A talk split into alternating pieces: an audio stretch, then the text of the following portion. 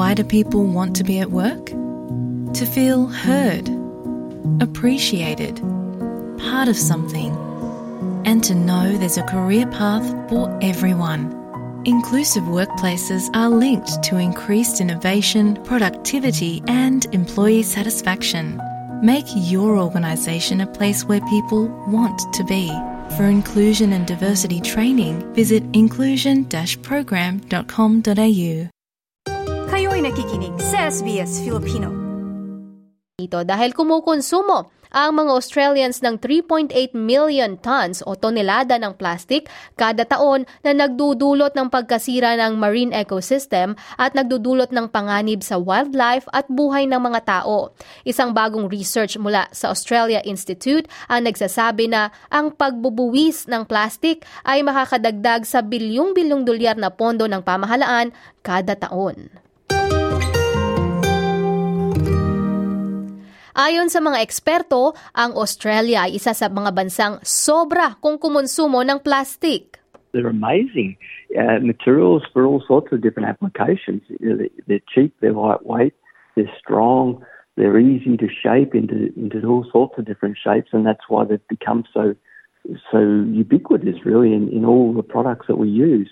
So, without um, any other consequences on the manufacturers in downstream, then of course they, they will they're going to use a, a great material. You know, they produce a great product at a good price. Yan ang tinig ni Jeff Spink, Senior Professor ng University of Wollongong School of Engineering. Aniya ay tumataas ang pangamba sa dami ng plastic na ginagamit sa Australia. Samantala ayon naman kay Nina Gvor ng Australia Institute na ang pagpapataw ng bayad sa paggamit ng plastic ay maaring maging bahagi ng solusyon. We consume 3.8 million tons of plastic every year. And now to put that into context, that's 72 Sydney Harbour bridges. That's the size of it. And that's how much plastic we're consuming in Australia. Ayon pa sa Institute na ang tax sa plastic packaging ay makakadagdag ng 1.5 billion dollars kada taon sa budget ng federal government. Ang inisyatibong ito ay hango sa isang European Union tax na pinagbabayad ng mga miyembro ng estado ng 800 pounds per ton ng plastic packaging waste na hindi nare-recycled. Sa Australian dollars, katumbas ito ng 1,300 dollars per ton ng virgin or unrecycled plastics. Imagine that that 72 harbor bridges worth of plastic was converted into uh, money via tax. We could do so much with it. You know, we could clean up a lot of pollution. We can come up with potentially alternatives to um, plastic that are healthier for the environment and for people. Pero ayon pa kay Kate Noble, ang World Wildlife Fund Senior Ocean Policy Manager, hindi ito dapat ituring na pangmatagalang solusyon. We really shouldn't be seeing that as a as a long term source of income because the very purpose of that particular environmental tax is to start to reduce the amount of plastic going into the system rather than, rather than raising revenue. But it's it's a potentially really important lever um, for Australia to be using to reduce plastic production, consumption, and um, and even pollution. Aniya ang pagre-recycle at pagbabawas ng plastic ay hindi lang isang human issue, kundi may malaking epekto din ito sa ating kapaligiran. Most plastic is uh, derived from fossil fuels, oil and gas. So there's a huge amount of energy and a huge amount of resources um, embodied in the plastic that we use. When we make plastic that lasts only for seconds or minutes or even weeks, um, that's an enormous waste. Unfortunately, a lot of the plastic that is made also leaks into the environment, which causes really serious harms to wildlife and marine ecosystems, uh, including injury, disease, um, and even unfortunately death. We're, we're also seeing a growing and emerging evidence base around the impact of plastic pollution on human health. So we know that it's having an impact. We don't know exactly what those long term impacts will be, but we know, for example, that microplastics are present in human breast milk, Samantala, ang mga negosyo at consumer naman ay patuloy ang paggamit ng plastic. Ayon kay Kate Noble, ang pagiging praktikal ng mga paggamit nito ay mahirap alisin sa pamumuhay ng mga tao.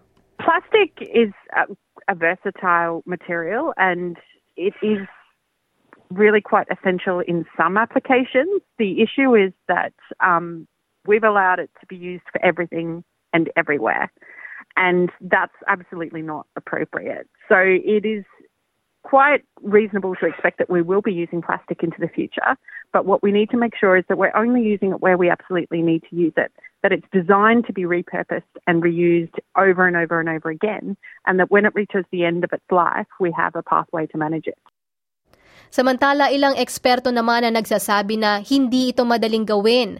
Lalo na ayon kay Professor Spinks, ito ay komplikado at magastos. One of the real problems with recycling plastics is that at the fundamental level, plastics don't like to mix with each other. The problem is that when you melt mixed plastics and then shape them and, and solidify them into the final product, that process of solidification means that they separate at the right down at the molecular level. And when they separate, they create these weak interfaces. So your final solid product is very brittle and therefore not very useful. Dagdag pa niya mayroon ding malaking kakulangan ng edukasyon o kaalaman sa pagre-recycle. I think that information uh, is missing. It's when I speak about recycled plastics, most people are quite surprised that there's this technical issue around uh, the problem associated with mixing up plastics. And because, and I think the surprise comes partly because we're encouraged as, as you know, as recyclers, active recyclers, to put all our plastics into one bin. but that uh, that's not the best way to do it from a recycling point of view.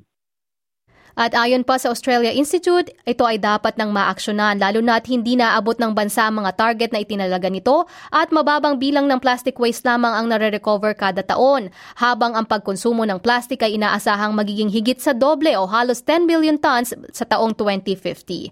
At yan ang ulat na binuo ni Adriana Weinstock para sa SBS News na isinalin sa ating wika.